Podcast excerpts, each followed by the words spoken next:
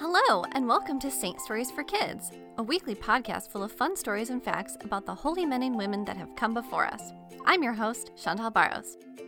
Saint Stories for Kids is brought to you by Shining Light Dolls. Discover award winning Catholic dolls, books, toys, and more.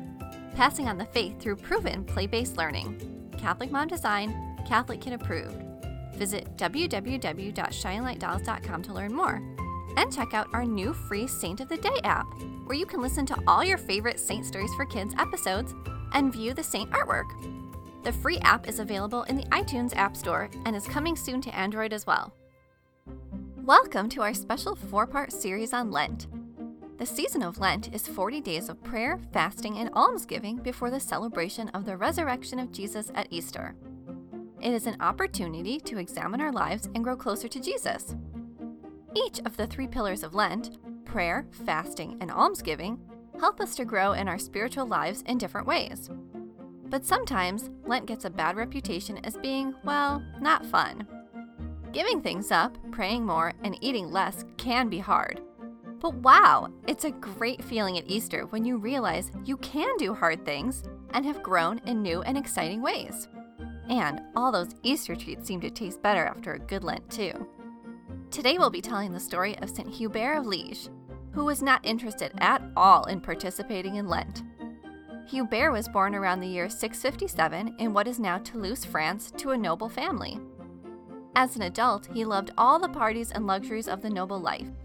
His favorite pastime was hunting, and he did it as often as he could. One day, he went hunting and had a vision and a conversion experience. Immediately after this experience, Hubert sold all he had and gave the money to the poor. He became a priest and eventually the first bishop of Liege in 708.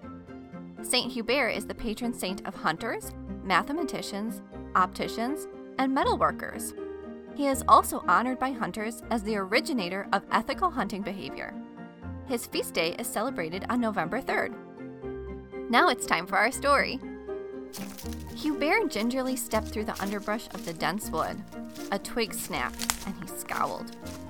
He had been in the forest of Ardennes all morning stag hunting, with no luck yet. His hunting dogs were ahead of him, busily sniffing the ground, searching for the scent trail of deer. He had a bit of a headache. He had been up late at a party with his friends. But he loved hunting too much to miss the opportunity to hunt alone in the woods. Hubert had thought it would be easy to find deer today, what with all the other hunters taking the day off.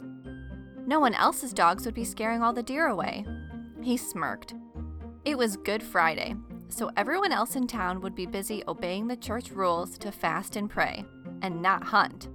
But Hubert wasn't interested in that stuff. His passion in life was hunting, and he wasn't interested in taking a break from it for anything. Fasting and praying, he scoffed. What a waste of time when you can be hunting. It was very beautiful in the forest. The sun streaked through the leaves and dappled the ground. Birds twittered and sang up above.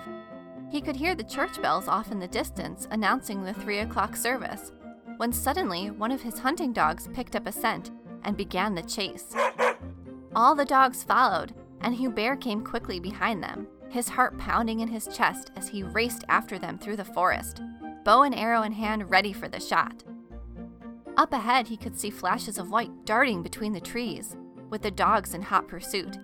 He raced after them until he found himself in a clearing.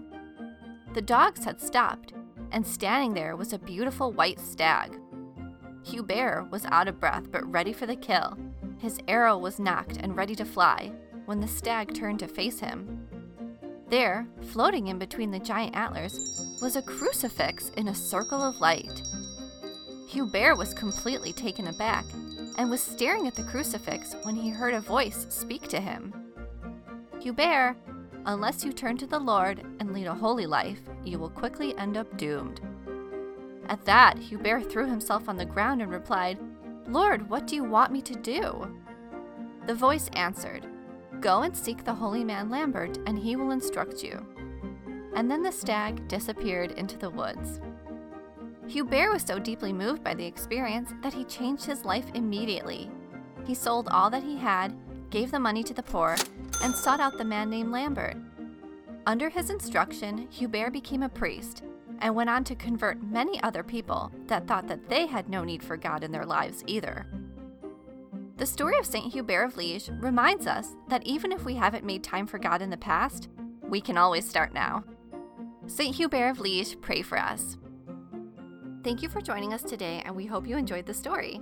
Be sure to subscribe to the podcast, tell a friend, and reviews are always appreciated.